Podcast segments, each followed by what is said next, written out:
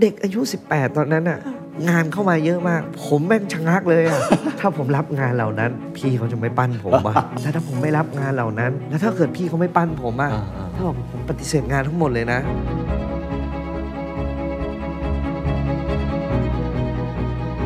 ทางเดียวที่จะรู้หาคนคุย หาคนคุยที่ดีที่สุดก็คือตัวละครที่เขาอ้างถึงทั้งหมด แต่อันนึงที่คลาสสิกก็คือจะเลือกเงินหรือจะเลือกงานมากกว่ากัน เราเรียนรู้หัดที่จะปฏิเสธเงินแสน ในวันที่เราอายุ 18จะรับเงินเดือน 4,000พอเราปฏิเสธเงินแสนโตขึ้นมาเราก็ปฏิเสธเงินล้าน เพราะว่าถ้าเกิดเงินแสนซื้อเราได้ค่าตัวเราจบแค่แสน แต่ถ้าเงินแสนซื้อเราไม่ได้ ถ้าอยากซื้อเราเรามีคุณค่ามากพอเขาจะเอาเงินล้านมาล่อถ้าเงินล้านยังซื้อเราไม่ได้เขาจะเอาเงิน 10 ล้านมาล่อร้อยล้านมาล่อจนกว่าอำนาจเงินจะชนะคุณได้ คุณยอมแพ้ให้กับเงินเมื่อไหร่คุณจบอยู่ที่ค่าตัวแค่นั้นแหละ อืม This is the Standard Podcast. Eye opening for your ears. The secret sauce. สวัสดีครับ ผมเคนนักครินทร์และนี่คือ The Secret Sauce Podcast What's your secret? วันนี้แขกในรายการของ The Secret Sauce นะครับ เป็นรุ่นน้องที่ผมรักนะฮะ แล้วก็เป็นคนที่ทำงานสายเดียวกันกับผม เป็นนักสัมภาษณ์ แล้วก็เป็นเจ้าของบริษัท แล้วก็เป็นคนที่ชอบใช้ชีวิต เวลาเจอเขาเนี่ยก็จะมีบทสนทนาที่หลากหลายนะครับสำหรับผมเนี่ยเขาเป็นคนที่หัวไวรักการเรียนรู้มาก ๆ เลย เขาคนนั้นก็คือเปอร์สุวิกรมอมรนันท์นะครับ ซึ่งก็คือรายการเปอร์สเปกทีฟ8 ปีแล้วนะครับ ผมก็ดูเขาตั้งแต่เริ่มต้นเลย จริง ๆ เปอร์กับผมเนี่ยรู้จักกันมาสักพักหนึ่งแล้ว เพราะว่าตอนที่ผมทำนิตยสารอเด ก็มีโอกาสได้เจอเปอร์อยู่บ้าง เพราะเปอร์ก็ทำงานร่วมกันมาอยู่ตลอดนะครับ เห็นการเติบโตเห็นการแสวงหาความรู้ใหม่ ๆ แล้วก็เขาเป็นคนที่ผู้ใหญ่รักครับ เป็นคนที่นอบน้อม เป็นคนที่ชอบที่จะตั้งคำถาม เรียกได้ว่าเป็นคนรุ่นใหม่คนหนึ่งที่มีความรู้ความสามารถที่น่าสนใจเลยทีเดียว วันนี้ก็เลยมาชวนคุยกัน เพราะว่าเขากำลังทำธุรกิจใหม่ เกี่ยวข้องกับพวกเท็กซ์ไทหรือว่าผ้านั่นเองชื่อแบรนด์ small นะฮะ สิ่งที่เราคุยกันก็คือคุยเรื่องบทเรียนของคนคนหนึ่งนะครับ จากเด็กที่อยู่ในสารคดี Final Score อะ คณะที่อยากเข้าวิศวโยธาครับ ลูกดูอ้วนขึ้นไหม เลิกเล่นยาแล้ว เลยดูอ้วนขึ้นนะ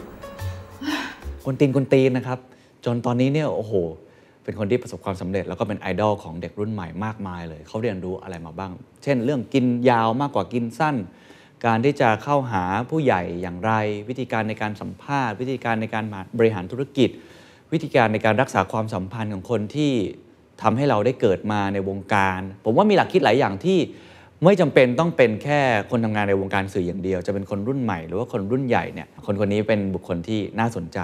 แล้วก็น่าทำความรู้จักนะครับอ่ะเล่าให้ฟังหน่อยทำอะไรบ้างตอนนี้ ตอนนี้เหรอครับ ครับ ตอนนี้ก็ทำรายการ Perspective ยินดีที่ได้รู้จักภายใต้บริษัทที่ชื่อว่า Black Dot นะครับ แล้วก็ทำขายเรื่องของประสบการณ์การท่องเที่ยว ผ่านแบรนด์ที่ชื่อว่า Google Glamper อ๋ออ่ะที่เป็นเหมือนรถ เป็นรถบ้าน รถบ้านครับ สองคันแล้วเราก็จะเอาไปตั้งในที่ที่สามารถให้เขาได้เจอประสบการณ์ใหม่ๆ ตื่นขึ้นมาเห็นแบบทะเลหมอกอยู่ที่ปลายเท้าอะไรอย่างเงี้ยนะเออแบบได้มีประสบการณ์การทำอาหาร ใช้ชีวิตแบบกินกาแฟแบบชาวอาขาหรืออะไรอย่างเงี้ย อ่า แล้วก็ทำมาประมาณสัก 6 ปี โอ้ก็ไปได้ดี ไปได้ดีครับ ครับ แล้วก็อีกอันหนึ่งก็ทำเรื่องของเออผลิตภัณฑ์ที่เป็นนวัตกรรมผ้า 5.0 โอ้ เอ่อที่เอ่อช่วยในเรื่องของการแบบจัดการแบคทีเรียไวรัส แล้วก็เชื้อรา อ่าก็คือตอนนี้ทำเรื่องของสื่อทำเรื่องท่องเที่ยว แล้วตอนนี้ทำผลิตภัณฑ์ขายด้วย อืม วันนั้นเจอเปอร์ที่บังเอิญเจอที่งานคอนเสิร์ตพี่ป๊อตอะโมเดิร์นด็อก เอาเหรอ ใช่ใช่ เอาพี่อยู่ข้างหน้าหน้า อยู่ข้างหน้า มีช็อตหนึ่งที่พี่ป๊อต เดิน วิ่ง มาหา เดินมาหา เออ แล้วก็เปิดเพลง โคตร Final เซอร์ไพร Score ส์เออ นั่นคือไม่ได้ไม่ได้นัดกันก่อน ไม่ได้นัด ใช่ห เลย วันนั้นมันวันอาทิตย์ ผมจำได้ เพราะว่าผมประทับใจมาก ผมมีความสุขมาก วันอาทิตย์ที่ 23 วันเสาร์เนี่ย ผมดูอินสตาแกรมแล้วก็เห็นคนโพสต์ว่าไปคอนเสิร์ตโมเดิร์นด็อกกัน ครับ ผมว่าวันอาทิตย์ว่างพอดีตอนเย็น งั้นเราอุดหนุนดีกว่า อยากไปให้กำลังใจพี่ป๊อตอืมแล้วก็ไม่ได้คิดอะไร เออ ก็ไปเจอข้างหน้าก็เป็นพี่ปั๊บโปเตโต้พี่ติ๊กเพกะมีแต่ศิลปินนะ อืมเขามาให้กำลังใจกัน เออ เยอะแยะมากมาย เราตั้งใจจะอุดหนุนเพราะมาให้กำลังใจไอดอลเรา ครับ ปรากฏว่าพี่เขามาส่งพลังให้ผมเฉยเลย ผมเพิ่งแบบรู้สึกแบบ ผมยิ่งสุดมากเลยอ่ะ ผมมีพลังมากเลยวัน เขา นั้น เห็นแบบกอดกันแล้วก็เปิร์ก็ร้องเพลงของ ใช่ ไฟนอลสตอร์ ใช่ ไม่ ใช่ สำหรับสำหรับพี่คือตอนแรกก็ไม่รู้ว่าเปิร์มา ก็บอกเฮ้ยนัดกันชัวร์เลยหันขึ้นไปพอดี แต่สิ่งที่คิดว่าน่าสนใจก็คือ ตอนนั้นเปิร์อายุเท่าไหร่นะ ตอนไฟนอลสกอร์ สิบเจ็ดสิบแปด เจ็ดสิบแปดตอนนี้ 35ละ ใช่ครับ เปอร์เติบโตขึ้นเยอะมาก อาจจากสายตาคนดูหนังเรื่องนั้นด้วย แล้วก็เห็นพัฒนาการมาตลอด จนอาจมาได้ทำงานสายเดียวกันเนี่ย ครับ สิบเจ็ดสิบแปดปีในวงการเปอร์คิดว่าตัวเอง เติบโตมาในมุมไหนบ้าง เป็นไงบ้าง น้ำเดอะสแตนดาร์ดไม่เย็ นนะ เติบโตยังไงบ้าง ต้องบอกว่า Final Score คือจุดเปลี่ยนชีวิตผมเลย ครับ ผมจำได้ว่า Final Score เกิดขึ้นที่สยามสแควร์แล้วก็วันที่ไปดูคอนเสิร์ต Modern Dog เนี่ย ก่อนจะดูเนี่ย ผมก็ไปเจอสยามสแควร์แล้วผมก็รู้สึกแบบเฮ้ยสยามสแควร์ที่ผมรู้จักมันไม่ใช่แบบนี้อะ มันเปลี่ยนไปหมดเลย รู้สึก พาะ แก่ เอ ไหมรู้สึกตัวเองแก่ไหม ทั้งรู้สึกแก่และรู้สึกตื่นเต้น อ่า คือรู้สึกแบบตื่นเต้นมาก เขา ตอน ปิดถนนใช่ไหมตอนนั้น ใช่ เขาให้เด็กมาเดิน ใช่แล้วมันก็แบบมีเวทีคอนเสิร์ตเลยไม่รู้เต็มไปหมดเลยอะ ใช่ใช่ใช่ แล้วมันก็แบบทำให้เรานึกถึงแบบตอนสมัยเด็กๆ มันมีเซ็นเตอร์พอยต์ผมเนี่ยอยู่ที่เซ็นเตอร์พอยต์ทุกวันหลังเลิกเรียน เพื่อนขายกางเกงยีนอยู่ที่เซ็นเตอร์พอยต์แล้วนั่นนะเป็นจุดที่ Final Score มันเจอผม อ๋อ เพื่อนเนี่ยเพื่อนผมคนหนึ่งชื่อไอซีเอ่อจำเป็นจะต้องออกจากโรงเรียนก่อนเพื่อน ก็คือหมายว่ามสามไม่ได้เรียนต่อแล้วเพราะต้องไปทำงานส่งน้องเรียน ครับ เขาก็ไปขายกางเกงยีน แล้วก็ช่วงเทศกาลวันวาเลนไทน์เนี่ยเขาก็เอาดอกกุหลาบมาขาย เพราะว่าเด็กจะเดินจีบกันก็ซื้อดอกกุหลาบเขาวันนั้นเขาเอาดอกกุหลาบมาขาย แล้วก็ปรากฏว่า ขายไม่ได้ ขายไม่หมด ผมต้องกลับบ้านทางเดียวกับมันที่รถไฟฟ้า อืม เออแล้วมันก็บอกว่ามันก็ยังขายไม่ได้ ผมก็บอกผมต้องกลับบ้านแล้วนะทุ่มหนึ่งแล้ว มันบอกอ่ะขอ 5 นาทีเดี๋ยวเก็บร้านแป๊บหนึ่งห้านาทีนั่นแหละ ทีมงานของ GTH ในสมัยนั้นที่มีหนังอยู่แค่เรื่องเดียวคือมหาลัยเมืองแร่เออ เดินเข้ามาแล้วก็มาแจกนำบัตรให้แล้วก็ถามว่าเอ่อน้องอายุเท่าไหร่ สนใจอยาก entrance เข้าคณะไหน หรืออะไรอย่างเงี้ยเออถ้าพี่ขอมาตามชีวิตน้องหน่อยจะได้ไหมอะไรอย่างเงี้ยเออผมเองเนี่ยหนึ่งสมัยเด็กๆไปเรียนซัมเมอร์ผมชอบแจ็คแอสมากพวกแจ็คแอสเอ่อ CKY อะไรอย่างเงี้ยนะ ชอบพวกตลกอะไรอย่างเงี้ย คือผมชอบกลุ่มเพื่อนที่อำกัน อ๋อ และไม่โกรธกัน อ่าอ่าอ่า แล้วเป็นสารคดีที่มันเรียว ผมก็มีกลุ่มเพื่อนผมในสมัยนั้น ผมก็รู้สึกว่าเออน่าทำแบบนี้เหมือนกันนะเพื่อนอยู่ดีจะมีคนมาขอตามชีวิตผมกับเพื่อนๆผมก็ยินดีสิ ได้อำเพื่อนแล้วก็มีคออนได้ เก็บอำไว้พื่อนเออได้อำเพื่อนแต่จริงๆชีวิตจริงมันไม่เป็นแบบนั้นนะ ตอนมีสารคดีมาตามเนี่ย ครับ ผมอยู่ตรงไหนเพื่อนจะหนีเป็นที่อื่นหมดเลย เพราะมันไม่อยากออกกล้อง เพราะไม่รู้ว่าถ่ายไปทำอะไร ครับ เราทำแต่เรื่องที่มันไม่ควรสมควรทำอ่ะ เออ เดี๋ยวมันถูกเผยแพร่ถึงสายตาพ่อแม่แล้วจะโดนว่าอะไรอย่างเงี้ย อ่าอ่าอ่า ก็ทุกคนก็หนีหมดเลย แต่พอหนังออกไปบอกไอ้เปอร์ทำไมไม่บอกว่ามันจะไปเป็นหนังนี้จะได้อยู่กับมึงตลอดเวลาเวลาเวลาอยู่ที่ไหนอะไรอย่างเงี้ย เรื่องนั้นก็เป็นเรื่องเปลี่ยนชีวิตเลย เปลี่ยนชีวิตเพราะว่าเนี่ยเพื่อนคนนั้นแหละ ครับ ยื้อเราห้านาที โอ้เป็น 5 นาทีเปลี่ยนชีวิตนะ ใช่ และจริง ๆ แล้วอะนอกจากที่มีสารคดีตามแล้วเนี่ยเอ่อผมยังเคยเล่าใน Instagram เลยว่าแบบสมัยนั้นมีเพื่อนคนหนึ่งตอนม .4 ชื่อจุ๊บเนี่ยมันอยากเรียนนิเทศ อ่า เออแล้วมันก็พูดถึงแบบพี่ต้อมเป็นเอก อ๋อ จิระมะลิกุล ไอดอลไอดอล ไอดอลผมไม่รู้จักหรอกเด็กคนหนึงไม่รู้จักได้ไงจีระมาริกุลต้อมเป็นเอกอะไรเงี้ยรู้แต่ว่าจีระมาริกุลน่ะกำกับเรื่องมหาลัยเหมืองแร่ ครับ แล้วมันมีตราของ GTH อยู่ มีคนมาแจกนำบัตรของ GTH ให้ผมเนี่ย อ่า ผมเอานำบัตรไปเพื่อที่จะไปบอกเพื่อนว่านี่ไงบริษัทที่ที่ ที่ชอบอะ ที่ชอบอะพุ่มกับเรื่องอะไรนะนี่ไงเขามาแจกนำบัตรให้ กู แค่อยากเอาไปขิงเพื่อนแค่นั้นแหละเออสุดท้ายมันจับพัดจับผูไปกลายเป็นมีคนรู้จัก อ่า มีชื่อเสียงก็มีคนมาทาบทามให้ไปทำหลาย ๆ อย่าง ครับจนมาถึงปัจจุบันนี้คิดว่าเติบโตมาเป็นพิธีกรที่ประสบความสำเร็จ เป็นเจ้าของบริษัทของตัวเอง ครับ แล้วก็ทำบริษัทอีกหลายบริษัทด้วยเนี่ย ครับ คิดไหมว่าจะมาถึงจุดนี้แล้วคิดว่ามันมาจากอะไรบ้าง ผมย้อนกลับไปเรื่องหนึ่งให้ฟังดีกว่า ว่ามันมันเหมือนแบบสิ่งที่คิดแล้วลืม แต่ว่ามันก็กลายเป็นจริง แล้วมันก็เป็นหลาย ๆ เรื่องที่ถ้าเกิดเราเคยคิดตอนเด็ก ๆ แล้วทุกคนลองกลับไปทบทวนดู ครับ หลาย ๆ อย่างที่เราทำอาจจะ relate กับสิ่งที่เราเคยคิดตอนเด็ก ๆ ก็ได้ จริง ๆ ผมเติบโตมาในครอบครัวที่คุณพ่อคุณแม่เป็นข้าราชการแสดงว่าที่บ้านไม่มีใครทำธุรกิจเลย แล้วก็ถูกปลูกฝังมา อยากให้เป็นข้าราชการ อยากให้รับราชการนะครับ แต่ผมเองตอนที่ไปเรียนซัมเมอร์ที่อเมริกาเอ่อตอนอายุ 17นะลบเล้าอยากจะไป ก็ขอไปทำงานร้านอาหารของญาติ ซึ่งญาติเนี่ยดันเป็น เอ่อนักธุรกิจที่ทำร้านอาหารไทยอยู่พอมีหลายสาขาหน่อย ครับ ที่ลอสแองเจลิสเขาก็จะมีคนไทยเนี่ยไปพำนักกับเขาเนี่ยอยู่ตลอดเลย อ่า เออแบบ รัฐมนตรีหรือหลาย ๆ คนที่เป็นนักธุรกิจจะไปพำนักที่เนี่ยเผอิญไฟลท์เดียวไฟลท์บินเดียวกับที่ผมไปเรียนซัมเมอร์ตอนนั้นเนี่ยมีนายพลท่านหนึ่ง ผมจำไม่ได้ว่าท่านชื่ออะไรเอ่อจะไปพำนักที่บ้านของคุณลุงพอดี คุณลุงก็เลยมารับผมที่สนามบิน พร้อมกับนายพลท่านนั้น แล้วก็พาไปที่ห้องอาหารห้องหนึ่งปิดชั้นสองให้นายพลท่านนั้นนั่งหัวโต๊ะ คุณลุงผมนั่งขวามือ แล้วผมนั่งฝั่งตรงข้ามคุณลุงผมก็สั่งกะเพรากิน อ๋อนี่ไปนั่งไปนั่งกับเขาด้วย อ่ะนั่งนั่งอายุสิบเจ็ดอ่ะ อ่า คือยังไม่ทันจะเข้าบ้านเลยอ่ะ อยู่บนโต๊ะอ่ะเขาก็คุยกันเรื่องว่าประเทศจีนกำลังมานะ อืม ย้อนกลับไปตอนนั้นก็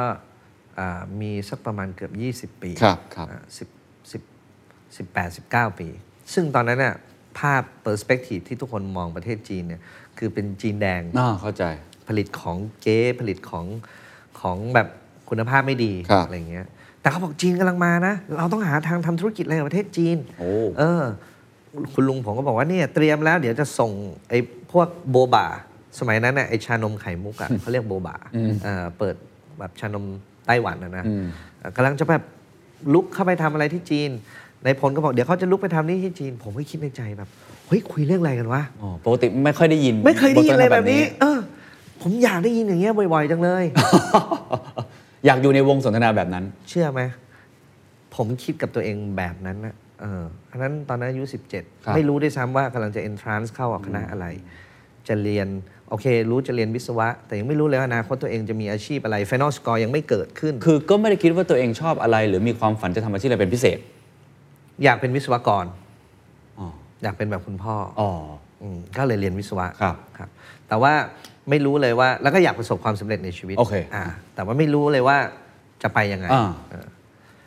แฟลชแบ็กกลับไป 2 ปีให้หลัง อยู่ดีก็มีชื่อเสียงแบบ Final Score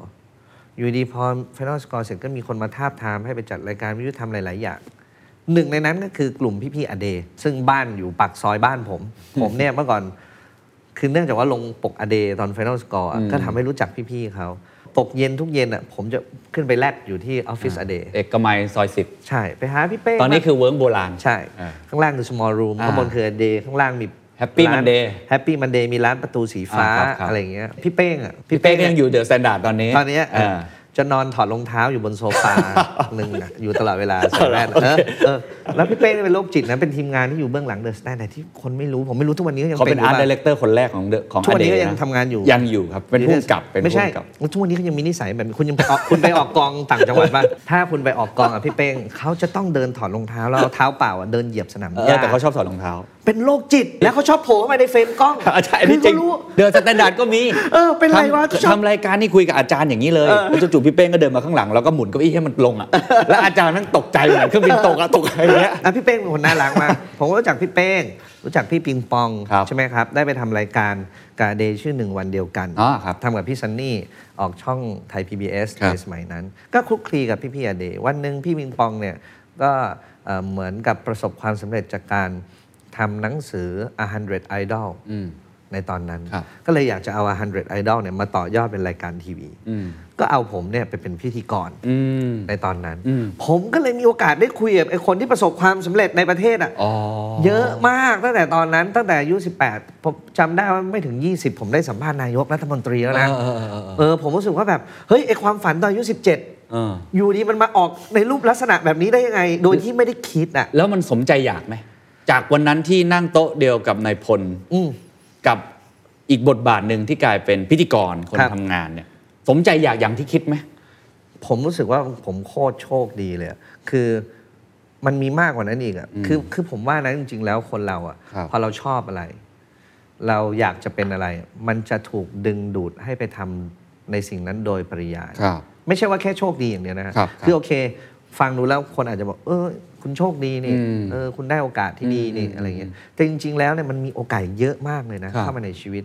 แต่หลาย ๆ อย่างถูกปฏิเสธออก เพราะไม่ใช่สิ่งที่ดึงดูดเรา อ๋อคือเปิดก็ไม่รับ แต่เราอ่ะจะจะถูกดึงดูดไปในสิ่งที่ที่เราอยากทำครับ เหมือนก่อนสมัยก่อนผมจัดรายการที่ Fat Radio ผมได้ค่าจัดรายการชั่วโมงละ200 บาท ทั้งเดือนนะ ผมทำนะ ได้เดือนละ 4,000 บาท โอ้โหวันเดียวก็หมดแล้ว วันเดียวใช้หมด ในขณะที่ตอนนั้นอยู่อายุ เออ 18 ในขณะที่คลื่นวิทยุอีกคลื่นหนึ่งอ่ะยอมจ่ายเงินเดือนให้ผมเป็นแสนนะ เหรอ เออเพราะว่าผมผมมาจาก Final Score ไง อ่าตอนนั้นมีชื่อเสียงแล้ว มีชื่อเสียงแล้ว แล้วทำไมไม่ไปอ่ะ ผมไม่ก็ผมไม่ได้ชอบคลื่นนั้นอ่ะผมชอบคลื่นแฟชเรดิโอ เราไม่ชอบเงินเหรอ เอาอยากกวนตีนเป็นแบบแฟตเรดิโออ่ะ อ๋อ คือผมฟังวิทยุ ชอบคาแรคเตอร์แบบนี้ เออโอ้โห ตอนเด็กๆแบบ เฮ้ยคลื่นนี้มันมันคลื่นเราอ่ะ เออ สปอตอย่างนี้คิดได้ยังไงอ่ะ ผมอยากทำเป็น ผมเลยได้ไปอยู่ในนั้น แล้วผมก็โชคดีมาก สมัยนั้นคือพี่เต้ยุทธนาบุญอ้อม เป็นผู้บริหารของ ครับ คลื่น เขาก็จับผมด้วยความเป็นเด็กรุ่นใหม่ ไปอยู่กับพี่ๆผู้ใหญ่ หลาย ๆ คนที่เป็นดีเจทำให้ผมได้เรียนรู้มีรายการหนึ่งชื่อว่าที่ว่าการดนตรี ผมเป็นคนชอบดูคอนเสิร์ตใช่ไหมที่ว่าการดนตรีคือสัมภาษณ์ศิลปินและให้ศิลปินเล่นสดอะ อืม มีแบบซิลลิฟู อ่าเคยฟังเคยฟัง เรชโดผมเหมือนได้ดู private concert อะพี่ คือมีคนสี่คนนั่งสัมภาษณ์แล้วพี่เขาก็เล่นคอนเสิร์ตได้ฟังห้องอย่างเงี้ย แต่แบบมีพี่สี่คนนั่งเล่นคอนเสิร์ตได้ฟังอะผมแม่งแบบ ฟินฟิน เออ ฟินยิ่งกว่าได้เงินแสนหนึ่ง ใช่ นี่มันคือไอสิ่งที่มันแลกด้วยสิ่งที่เราชอบ แล้วมันทำให้เราไปเก็บเกี่ยว ครับ เพราะพอเราอยู่ในจุดนั้นก็ทำให้ผมมีโอกาสได้รู้จักพี่ๆศิลปิน เยอะมาก อืม ในวงการเพลง ครับ นะครับ ในด้านวงการธุรกิจเราก็ได้ไปทำงาน แล้วก็ได้เจอผู้ใหญ่ที่เป็นนักธุรกิจที่เราชอบเนี่ยเยอะแยะมากมายมีโอกาสได้คุยใช่ไหมครับไอ้ความสัมพันธ์เหล่านั้นมันไม่ได้จบลงเพียงแค่หน้าที่ของงานเป็นพิธีกร หลังกล้องผมก็ยังรู้จักเจอพี่ๆเหล่านั้นอยู่ตลอดเวลา ผมบางทีผมขอคำปรึกษา ผมก็ไปขอคำปรึกษาจากพี่ๆเขา ครับ พี่ๆเขาอยากได้ฟังความคิดเห็นของคนรุ่นใหม่เขาก็ชวนเราไปอะไรอย่างเงี้ยครับมันก็กลายเป็นความสัมพันธ์อีกรูปแบบหนึ่ง เออเปิร์คิดว่าบางคนเรียกสิ่งนี้ว่ามันคือคอนเน็ชัน อืม มันคือความสัมพันธ์ อืม ผมคิดว่าตัวตนของเปอร์เองเนี่ยก็ถูกหล่อหลอมมา ครั จาก บ พี่ๆที่เก่งๆ เปอร์เป็นคนที่เข้าหาผู้ใหญ่เก่ง ครับ แล้วก็มีท่าทีที่ที่ผู้ใหญ่อยากจะคุยด้วยเท่าที่ผม ครับ เห็นนะ แล้วเปอร์ ครับ ก็รู้จักเขาจริงๆ ไม่ใช่ในฐานะแค่พิธีกรสัมภาษณ์คนหนึ่งใช่ไหม ครับ แต่รู้จักเขาแบบสนิทสนมไปตีกอล์ฟกันกิน ใช่ ข้าวกันไปเดินทางท่องเที่ยวด้วยกันหรือบางทีก็เป็นพาร์ทเนอร์ทางธุรกิจหรืออะไรก็ว่ากันไปนะครับ สิ่งนี้สำคัญยังไงแล้วเปอร์สร้างมันมาได้ยังไง เออผมไม่ได้มองว่าเป็นคอนเน็ชันคือโอเค หลายคนรู้สึกว่ามองว่าเป็นคอนเน็ชันผมรู้สึกผมเป็นผู้ได้ได้รับโอกาส อ๋อ จึงเป็นที่มาของรายการ Perspective นะครับ ครับ คือตอนที่ผมเด็กๆอะครับ ผมจำได้เลยว่าเพื่อนเรียนเกียรตินิยม ผมเนี่ยเรียน 9 ปีจบมหาวิทยาลัยนะปริญญาตรีเนี่ย คือเรียนนานมาก แต่ระหว่างที่ผมยังเรียนไม่จบ ผมฝากงานให้เพื่อนที่จบเกียรตินิยม จริงๆ คือเรารู้สึกว่าแบบเราได้รับโอกาสที่ดี ครับ มาก แล้วเพื่อนส่วนใหญ่หรือคนที่อยู่รุ่นหลังเราไม่ได้รับโอกาสแบบเรา จึงเป็นที่มาของเปอร์สเปกทีฟว่า ถ้าคนคนหนึ่งฝันแบบผม และอยากจะนั่งฟังคนที่แบบเก่งๆ แบบเนี้ยเออเขาที่เขาแนะนำผม แต่ไม่มีโอกาสทำไง ก็เข้าไปดูรายการ Perspective นะ อ๋อ ผมก็ไปชวนพี่ๆ หลายๆ คนที่ผมรู้จักในชีวิตอะเกือบแทบทุกคนที่มาออกรายการอะรู้จักกันมาก่อน อ๋อเหรอ ไม่ใช่ว่ามันรู้จักกันในรายการ ไม่ใช่ว่าทำสื่อแล้วติดต่อสัมภาษณ์ไม่ใช่ ไม่ใช่ โอ้ รู้จักกันมาก่อนในชีวิตจริง รู้จักจากการแฮงเอาท์รู้จักจากการพูดคุยแล้วแบบ เฮ้ยพี่ผมชอบอ่ะ ผมขอได้ไหมแบบ พี่แบบอย่าให้ผมคนเดียวได้ไหมไปให้คนดูด้วยได้ไหมเออมันถึงมาเป็นแขกรับเชิญ แล้วก็คุยกันแบบสนิทสนมชิดเชื้อ โดยที่แบบถ้าผมจะไปจ้างพี่เขามาออกแต่ละคนผมคงไม่มีตังค์จ้างอ่ะเออคุณคุณทำรายการเดอะสแตนดาร์ดเนี่ยถ้า ถ้าแขกเขาไม่ได้ให้ความสำคัญกับเดอะสแตนดาร์ดเนี่ยเออหรือแฟนของเดอะสแตนดาร์ดจะจ้างเขาเท่าไหร่ถึงจะมา คุณแอลอย่างเงี้ยเออเขามีเงินเท่าไหร่ ลองอาหารด้วยจำนวนเวลาในชีวิตของเขา แล้วตกมาอย่างไรชั่วโมง ผมเคยหารนะ เพราะผมเคยบอกทีมงาน เพราะทีมงานอาจจะไม่ได้สนใจไงบอกเฮ้ยคุณรู้เปล่าว่าวินาทีเขาอะ มีค่าขนาดไหน วินาทีแล้วเท่าไหร่เออนาทีหนึ่งที่เขาอยู่เนี้ยนาทีแล้วเท่าไหร่ แล้วเปิร์เปิร์ทำยังไงให้เขาตัดสินใจยอมมาออกรายการเปิร์เพราะว่าคนที่ออกรายการเปิร์หลากหลายวงการมากๆเลย เปิร์พูดแบบนี้กับเขาอ่ะคือ ขอโอกาสให้กับคนดูได้เข้าถึงความรู้ดีๆ หรือคิดว่าอะไรทำให้เขาตัดสินใจ ยอมมาออกรายการเปิร์ มันมันต่างกันวันที่ Perspective ยังไม่มีชื่อเสียง ครับครับ กับวันที่ Perspective มีชื่อเสียงการขอมันแตกต่างกันเนอะวันที่ Perspective ยังไม่มีชื่อเสียงเนี่ยสิ่งที่ผมทำก็คือผมก็ขอเออไปเล่าให้เขาฟัง อืม เอ่อว่าแบบพี่ครับผมมีเรื่องอยากจะเฮ้ยเฮ้ยเฮ้ยเฮ้ยพี่ผมมาได้ไงวะเนี่ยวันนี้ก็พี่โอ้ยไอ้เหี้ยไอ้เหี้ย เดี๋ยวเดี๋ยวเดี๋ยวนี่นัดกันเหรอ ไม่ได้นะโอ้โห ไม่ปกติพี่อยู่ฝั่งนนท์นนท์ไม่เหรอวัน นี่ นี้ พี่ มา เป้งและนี่เขาเดินเข้ามาในเฟรมอีกแล้วเขาถ่ายรายการกันอยู่พี่เขาถ่ายรายการกันอยู่ ไม่แล้วเฮ้ยเดี๋ยวนี่คือพี่แป้งรู้เหร พี่ อ สุดที่รักผมเลยเนี่ย เมื่อก่อนเขามีพี่เป้งกับพี่เชนนะ อ๋อ พี่เชน พี่เชน เขาอยู่แฮมเบอร์เกอ ครับ ร์ะ ช่างภาพ อ่าช่างภาพอะไรเงี้ยโอ้โหแบบ มาไงวะเนี่ย โอ้โหนี่หนึ่งในพี่ที่รักมากนี่กินนอนกับผมอะ ขอเรื่องที่ดีที่สุดของเปอร์หนึ่งเรื่องครับพี่ หัวไวสมัยก่อน อ๋อ นะสมัยนั้นนะหัวไวแล้วเหมือนกับพร้อมที่จะเปิดรับอะไรใหม่ๆนี่ตลอดเวลา โอ้โหขอบคุณมากครับ ได้แต่ก่อนถ่ายคลิปพิธีกรนี่นั่งถ่ายทั้งคืน เออใช่ใช่ เราพัฒนามา อ๋อ ตอนนั้นน้องเพิ่งเริ่มเพิ่งเริ่ม ไม่ถ่ายทั้งคืนเพราะผมไม่ยอมเลิก อ๋อ เออ ใช่ใช่ใช่ใช่ไหม ผมไม่ยอมเลิก เอาอีกเหรอ เอาอีก เอาอีกทุกวันนี้คนที่ทำงานกับผมก็ยังเป็นแบบนั้นอยู่นะ ยังเอาอีก เอาอีก คือผมฟิน อ๋อ ผมไม่ได้แบบทำเพราะงานนะครับ ผมทำเพราะผมอยากคุย อ่าอ่าอ่า ผมทำแล้วผมอยากรู้ แล้ว ทำ แล้วแขกเขาโอเคเหรอทำถ่ายทั้งคืน ก็ผมจำได้ว่าเคยสัมภาษณ์แขกคนหนึ่งอ่ะ เป็นเจ้าของฟาร์มแกะที่ซินเนอรี่ ครับ นะครับ เขาตื่นแต่เช้าทุกวันแบบ7จ็ดโมงเขาต้องตื่นไปดูเอ่อพนักงานของเขาละแล้วเขาต้องแบบดูฟาร์มของเขาเยอะแยะมากมาย จนค่ำอ่ะเขาก็ประชุมเหมือนทีมงานอีก แปลว่าเขาเป็นคนทำงานหนัก อื นะ ม ฮะ อืมอืม ผมบอกพี่แต่รายการผมเนี่ย ถ้าออกอะรบกวนนิดนึงนะมันเหนื่อยมากเลยนะเขาคิดในใจเขาเล่าให้ผมฟังมันจะเหนื่อยสักแค่ไหนกันวะกูก็ทำงานหนักของกูอยู่แล้ว ผมจำได้นะ ถ่ายไปยังไม่เลิกเลยเขาหันมาคุยกับผมบอกเออแม่งเหนื่อยจริงวะ คือมึงไม่เลิกถามสักทีอะ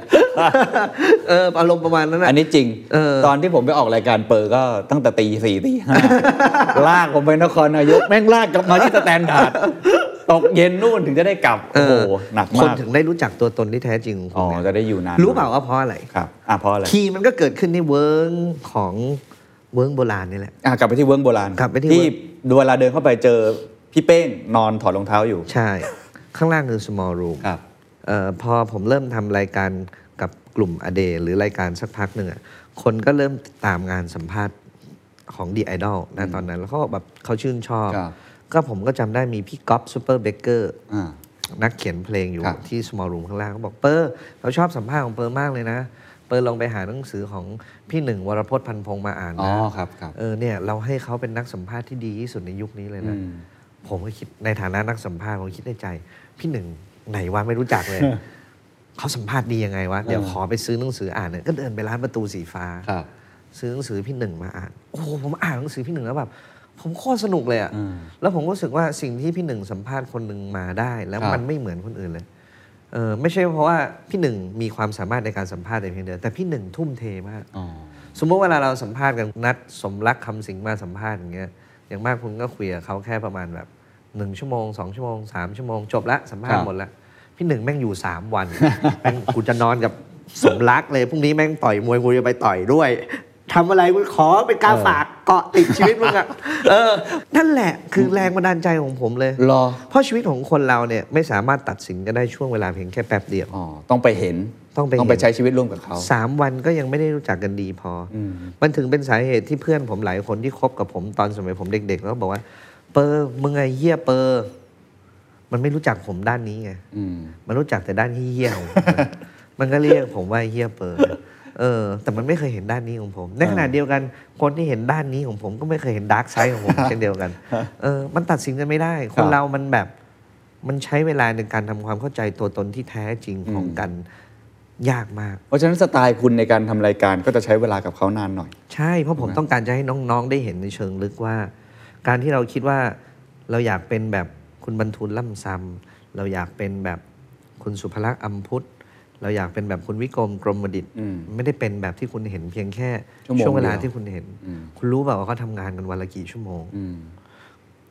ผมเคยอยู่กับคุณสุภลักษณ์เนี่ย ตั้งแต่แบบ8ปดโมงเช้า ยันแบบตีสอง หรือคนที่แบบผมเห็นในชีวิตอีกหลายคนเนี่ยเขาทำงานเขาพักผ่อนกันประมาณแบบ4ี่ห้าชั่วโมง อืม 6ชั่วโมง เท่านั้นเองเลยนะ บางคนใช้วิธีการในการทำงานให้มันมีประสิทธิภาพมากขึ้นด้วยการตื่นแต่เช้ามาก่อนนะนั่งสมาธิอย่างน้อยครึ่งชั่วโมงถึง 1 ชั่วโมง แล้วคนที่ประสบความสำเร็จส่วนใหญ่ทำแบบนี้ด้วยนะ รอ เพื่อเคลียร์ อ๋อ ทุกอย่างที่ไม่ใช่และจัดลำดับความสำคัญว่าวันนี้เนี่ย ฉันจะต้องทำอะไรบ้าง อ่ะงั้นงั้นถามถามตรงนี้ดีกว่าไหนๆคุณมาถึงตรงนี้แล้วเปอร์กับกับผมได้มีความ โชคดีคล้ายกันอย่างห ค นึ่ รั ง บ คือเจอคนเก่งๆประสบความสำ ค เร็ รั จ บ เยอะ แล้วคำถามที่ผมเจอบ่อยมาก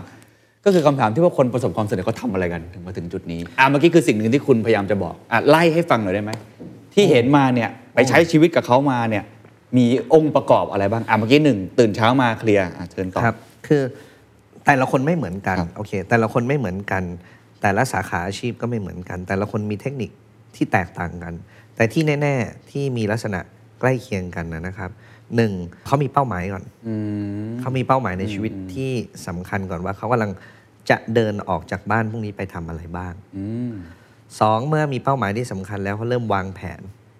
ว่าเขาจะต้องวางแผนจัดการกับชีวิตของเขายังไง ครับ การวางแผนในที่นี้คือการเลือกว่าวันนี้เราจะทำอะไรหรือไม่ทำอะไร อ่าครับ เออวันนี้เราจะนัดเจอกลุ่มนี้ หรือไม่นัดเจอกลุ่มนี้ หรือเราจะไปเที่ยวนี้หรือไม่เที่ยวนี้เพื่ออะไร อืม ทุกอย่างในการตัดสินใจออกไปทำคือการเพิ่มอะไรบางอย่างให้กับชีวิตของเรา อืม ไม่ได้หมายความว่าต้องเป็นสิ่งที่เป็นประโยชน์นะ อ่า เออผมหมายถึงว่าอาจจะเลือกไปเจอเฮฮากับเพื่อน เป็ ก็ นค ได้ วามบันเทิงก็ได้ อ่าไปเจอกับเพื่อนกลุ่มนี้การได้คุยกันแบบกับเพื่อนกลุ่มนี้มันทำให้เราเกิดครีเอทีฟบางอย่างที่เราไปคิดงานต่อไปก็ได้ มันคือครับ ช่วงเวลาที่เขาตัดสินใจทำในแต่ละวัน แต่ ที่เพิ่มพูน แต่เขาคิดไว้แล้วใน ใช่ แต่ละอย่างไม่ได้แบบออโต้ไพลอตว่าไปเรื่อยๆ ชิวๆไหลายๆไปไม่ใช่ ใช่ แต่ว่าแต่ละคนมีการตัดสินใจไม่เหมือนกัน ครับ นะครับ หลังจากนั้นเมื่อฝึกฝนเอ่อหรือเพิ่มพูนจากการตัดสินใจแล้วเนี่ยนะครับ ก็เริ่มเอาไอ้สิ่งที่ฝึกฝนเพิ่มพูนมาลงมือทำ อืม อ่าคือไปไปรับมาก่อน ครับ แล้วก็เริ่มมาลงมือทำ อืม ลงมือทำเสร็จก็กลับไปเฟสที่ 2 ใหม่ อืม โดยที่เฟสที่ 1 คือการตั้งเป้าหมายไม่เคยหายไปเลย อ๋อ เอ่อเขาก็มุ่งมั่นรีพีทอยู่อย่างเงี้ยเอ่อไปรับมาไปรับสารแล้วก็ลองมาทำทำแล้วไม่สำเร็จกลับไปรับสารใหม่ อืม เอารับสารใหม่กลับมาแก้ไข แต่เขาจะทำอย่างเงี้ยรีพีทไปเรื่อยๆ ไม่สำเร็จก็ทำทำใหม่แก้ไขไปใหม่ จนเขาถึงเป้าหมายพอถึงเป้าหมายเสร็จปุ๊บเขาตั้งเป้าหมายใหม่ อ๋อ ก็เป็นอย่างเงี้ยทุกคนเลยครับ เหรอ แล้วสิ่งนี้เปิลเอามาใช้กับตัวเองไหม ใช้ยังไงบ้างกับการหนึ่งตั้งเป้าหมายสองไปรับอินพุตใช้คำนี้แล้วกันอินพุตโดยตัดสินใจเลือกจะเอาหรือไม่เอา แล้วก็สามคือลงมือทำเปิลเอามาใช้ไหม จริงผมเป็นคนใช้ชีวิตไม่เครียดเลยนะ คือถ้าถ้ารู้จักกันจริง ๆ คือผมมีเป้าหมาย อ่า แต่แบบถึงก็ช่างไม่ถึงก็ช่าง แต่ก็ทำไปเรื่อย อืม ๆทำไปเรื่อยๆเอ่อไม่ยึดติดกับเป้าหมายเอ่อทำได้สำเร็จก็ดี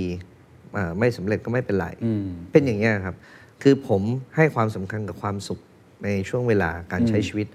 มากกว่าการที่จะต้องไปนั่งรอรับความสุขของปลายทางเมื่อถึงเป้าหมายนั้น คือตราบใดก็ตามถ้าผมมีเป้าหมายแบบนั้น แล้ววันนี้ทำให้ผมไม่มีความสุขอะผมตัดเป้าหมายนั้นออกเลย อืม แปลว่าการที่จะเดินทางไปถึงเป้าหมายนั้น ตลอดเส้นทางต้องมีความสุข ในการงานมีไหมแบบว่าอยากจะพารายการไปถึงจุดไหน อยากจะสร้างแบรนด์ของตัวเอง มันก็คงเป็นสเต็ปสเต็ปไปนะครับ คืออย่างวันที่ทำ perspective เหรอผมก็คิดว่าทำยังไงให้ผมสามารถได้ทำในสิ่งที่ผมชอบ ได้ทำอาชีพนี้ได้ ผมเลยต้องมีบริษัทที่จ้างตัวผมเองท ครับ ำแล้วก็ต้องดูแลลูกน้องได้ นั่นหมายความว่าเป้าหมายของผมคือต้องทำรายการให้เอ่อคนมาให้ความสนใจให้ได้ แล้วก็ต้องหาสปอนเซอร์มาซัพพอร์ตรายการให้ได้เพื่อที่จะเลี้ยงดูทุกคนได้ อันนั้นมันก็ทำมาได้ถึงจุดหนึ่งแล้ว8ปี 8 ปีเอ่อแวะตรงนี้นิดหนึ่งในเชิงธุรกิจ โอเคทุกอย่างฟีดแบ็กได้ พอใจกับสิ่งที่เป็นไหมแปดปี ณทุกวันนี้ไม่เคยขาดทุน อ๋อสุดยอดยินดี นะค ด้ รับ วยครับ ครับตั้งแต่ปีแรกที่ ครับ ที่ทำอะนะครับ แต่มันก็อาจจะไม่ได้กำไรแบบมหาศาลอะไรเงี้ยแต่มันทำให้ผมมีความสุขที่ได้ทำงานในสิ่งที่ตัวเองทำตลอด ครับ และในขณะเดียวกันมันก็เพิ่มพูนทักษะหลาย ๆ อย่างให้กับเรา เพราะว่าการที่เราได้พบเจออ ม ผู้คนนี่แหละ แล้วก็เอาความรู้จากพี่ ๆ หลาย ๆ คนที่มาให้ความรู้เหล่านั้นเนี่ยมาปรับแก้หลายอย่างในธุรกิจอะนะครับ เอ่อแต่ว่าในขนาดเดียวกันมันก็ต่อยอดที่ทำให้เราได้เห็นโอกาสในการทำธุรกิจอื่น ๆ ด้วย อ่าจริง เพราะว่าการทำรายการทีวีมันเหมือนกับเราได้ไปเรียนรู้อะไรใหม่ ๆ ตลอดได้ไปเห็นเปอร์สเปกทีฟของเขาเหล่านั้นได้ไปเห็นเลยว่าคนเหล่านี้คิดอย่างนี้เห็นโอกาสเหล่านี้ และทำให้ถึงฝันอย่างนี้ได้ยังไง อืม เออเราก็ลองเอามาอัดแอปใช้กับธุรกิจเราอื่น ๆ ด้วย ครับครับ นะครับแล้วก็มีรีสอร์ทรถบ้านเราถึงมี small เกิดขึ้นหรืออะ สิ่ ไรง นี้ งี้ย เกิด ครับ ขึ้นเพราะว่าเราเห็นโอกาสจาก ถูก การที่เราทำรายการอันนี้ ถูกต้องครับ ใช้เป็นเหมือนห้องสมุดในการเรียนรู้ อัน ใช่ นี้คืคอรับ เป้าหมายหนึ่ง แล้วผม มี อยาก เป้าหมาย ให้ อื่นอีกไหม ผมอยาก contribute perspective ให้ได้มากกว่านี้นะ รอยังไง อื ครับ มคือจริงๆ แล้วผมอยากทำให้ยังไงก็วันหนึ่ง perspective มันควรจะเข้าไปถึงเด็กๆ หรือกลุ่มคนรุ่นใหม่ ที่จะต้องผ่านอันเนี้ย อืม ไปเพื่อทำให้เขานั้นมีองค์มวลความรู้ของการ ใช้ชีวิตนะเพราะการทำธุรกิจมันไม่ใช่ลักษณะของ MBA วันโอวันหรืออะไรอย่างเงี้ยมันไม่ใช่อะ ครับ มันมีหลายอย่างมากการที่จะทำให้ธุรกิจประสบความสำเร็จได้หนึ่งไม่ใช่ทำผลิตภัณฑ์ให้ดี ครับ นะครับไม่ใช่เพียงแค่เอ่อผู้บริโภคชื่นชอบของที่เราใช้ แต่มันยังกรอบไปประกอบไปด้วยแบบ คุณมีพันธมิตรทางธุรกิจอีกเยอะแยะมากมายแค่ไหน คุณจะให้อะไรกับผู้บริโภค แล้วคุณมีเพื่อนบ้างไหมอะคุณทำธุรกิจประสบความสำเร็จ แต่ว่าคุณไม่มีเพื่อนเลยในชีวิต แล้วคุณประสบความสำเร็จไปเพื่ออะไรเออคุณหาเงินไปเพื่ออะไรอะไรอย่างเงี้ยมันต้องมีเป้าหมายเหล่านั้นให้สอดคล้องกับ เอ่อชีวิตของคนที่จะมีเป้าหมายเหล่านั้นด้วย ผมเห็นคนมีเงินจำนวนมากแต่ไม่มีความสุขเยอะแยะเลย เหรอ ใช่ ใช่ เพราะเงินไม่ใช่ความสุขนะครับ ครับครับอย่างอย่างเมื่อกี้ที่บอกว่า อยากให้รายการเปิร์มันคอนทิบิวได้มากกว่านี้เล่าให้ฟังได้ไหมว่ามองอนาคตรายการตัวเองยังไง มีตันไหมหรือแบบคุณจะทำรายการนี้ไปเรื่อยๆ ถูกไหมมีอยากจะ โอ้ คิด ผม ทำ มีคนอีกเยอะที่ยังไม่ได้เอามาออก อ่า รายการมีเยอะมากครับ ครับ แต่ว่าในแง่ของรายการมันก็คือเอ่อการสัมภาษณ์ใช่ไหมครับ แต่เปอร์สเปกทีฟมันน่าจะเข้าถึงในหลากหลายรูปแบบได้มากยิ่งขึ้น ถ้าผมขยันเท่าคุณ นะ ผมก็คงจะ คุณก็ขยันมากแล้ว เอ ตอน อ เนี้ย ถ้าผมขยันเท่าคุณ ผมก็คงทำพอดแคสต์ ผมก็คงทำห้องสมุด ผมอยากทำร้านกาแฟ ผมอยากทำอีกละทำเฟสติวัลอยากทำหลายอย่างมากเลยอะ อ่า เออแต่ว่ามันก็อยู่ในเฟสที่เอ่อจะต้องตักตวงทีมเข้ามาช่วย ครับ ในการที่จะทำสิ่งเหล่านั้นอะไรอย่างเงี้ยครับ อ่าๆๆ ครับ ตอนนี้ที่ออฟฟิศมีกี่คนครับแล้วบริหารงานกันยังไง ยี่สิบกว่าคนครับ ผมแทบไม่ต้องดูอะไรเลย ผมมีน้องชาย อืม เอ่อน้องชายที่ช่วยดูแลเอ่อที่หลังบ้านให้ แล้วคุณทำอะไรบ้างกับบริษัท คุยกับน้อง ชาย เฮ้ยโคตรดีเลย อันนี้แหละที่สุดแล้ว อยากมีน้องชายบ้างจัง โอ้น้องชายผมโคนน่ารักเลย เออ น้องชายผมดูแลทุกอย่าง เขาก็เป็นเห และ มือนพาร์ทเนอร์ธุรกิจที่ช่วย ใช่ บริหาร ใช่ จัดการหลัง ใช่ บ้านทั้งหมด ใช่ แล้วก็ที่สำคัญไปมากกว่านั้น ผมมีทีมงานที่มีศักยภาพ เขาเอ่อทำงานกับผมมาจนถึงจุดที่เขารู้แล้วว่าเขาต้องทำอะไร อืม เอ่อดูแลยังไง ครั แต่ บ ว่าที่สำคัญคือผมมีโกลให้กับทีมงานทุกคนว่า คุณจะขอเงินเดือนผมเท่าไหร่ก็ได้นะแต่ว่าคุณต้องมาแลกด้วยเรื่องของความสามารถในการทำงานของคุณ อืมอืม เพราะฉะนั้นถ้าปีหน้าคุณอยากได้เงินเดือนเยอะมากกว่าเดิม คุณบอกสิว่าปีหน้าคุณเก่งกว่าปีที่แล้วยังไงบ้าง คือคือในบริษัทคุณนี่วิธีการขึ้นเงินเดือนคือเดินเข้ามาขอเหรอ ก็ผมบอกเขาอย่างนั้น ไม่มีใครเดินมาขอหร อกเอ่อถ้ามีผมคาดหวังมาก เหรออ อยากให้มี อ๋ออ่ะเดี๋ยวยี่สิบคนเดินมาขอเลยนะ ก็คุณ มีหน้า ก็บอกให้ได้เลย ครับ ว่าคุณ จะทำอะไรเพิ่ม ใช่ อ่า คุณซื้อรถหนึ่งคัน คุณซื้ออะไรก็แล้ว แต่ของที่ราคาแพงกว่า มันต้องบอกได้ว่ามันมีอะไรที่ดีกว่า อืมคุณมีคุณค่าอะไรเพิ่มเติมอ่ะ ใช่ใช่ อืม เอ่อถ้าคุณมีคุณค่า ผมไม่ให้คุณคุณก็ออกจากผมได้ อืม ไปหาคนที่เขาเห็นคุณค่าคุณ ครับครับ อันนี้อันนี้มันเรื่องเรื่องแบบ common sense ครับ มากๆ ครับ แล้วผมก็ทำสิ่งนั้นกับชีวิตของผมเอง อืม มาโดยตลอดตั้งแต่เด็กๆอะครับ ครับ วันที่ยังไม่มีผมก็ยอมฝึกฝนด้วยค่าตัวที่ผมบอกแหละ 200 บาท ต่อชั่วโมง อืม เพราะผมอยากไปเรียนรู้หลายๆอย่าง แล้วผมก็มีความสุขมาก แล้วผมก็ได้ประสบการณ์ได้ทักษะจากสิ่งเหล่านั้น จากแฟดเรดิโอจาก JSL จาก Grammy จากกลุ่ม a d a y นะครับที่เป็น The Standard ในปัจจุบันเนี่ยนะครับ จากหลาย ๆ กลุ่มด้วยกัน มันก็ประกอบรวมกันทำให้เรามีคุณค่ามีมูลค่ามาก เอ ยิ่ง อ ขึ้น ขอขอถามตรงนี้นิดนึงน่าจะเป็นประโยชน์กับคนรุ่นใหม่ ๆ เพราะว่าตอนนี้มันก็มีหลายกระแสเนาะหลายเทรนด์เปิดจะเคยได้ยินบ้าง การลาออกบ้างและคอยเอ็ดควิตติ้งบ้างและเรื่องสุขภาพจิตต่าง ๆ นานา แต่อันนึงที่คลาสสิกก็คือจะเลือกเงินหรือจะเลือกงานมากกว่ากัน เวลามีช้อยส์เข้ามา คนอยากอัพเงินเดือนให้เพิ่มขึ้น แต่เมื่อกี้ฟังเปิดแล้วรู้สึกมีมิติตรงนี้ที่เปิดน่าจะให้คำแนะนำในมุมของเปิดได้ว่า เปอร์เลือกที่จะทำในสิ่งที่อยากจะทำเพื่อหาเรียกว่าคอมมูนิตี้ของตัวเองที่ตัวเองชอบ มากกว่าที่จะแค่มีใครมาเอาเงินมาฟาด แล้วก็ไป ตรงเนี้ยอยากจะบอกคนรุ่นใหม่ยังไง คิดว่าวิธีการเติบโตของเปอร์เนี่ยมันสอนอะไรบ้าง เปอร์เลือกจากอะไร คือ พูดแล้วมันก็มันก็พูดยากอะนะ ครับ คือผมอาจจะเคยถูกสอนมาตอนเด็กๆเอออ อ ถ้าถ้ามันมีเรื่องเรื่องเล่าเรื่องนี้ขึ้นหนึ่งเราเป็นด้วยตัวของเราเองอยู่แล้ว เราเรียนรู้หัดที่จะปฏิเสธเงินแสน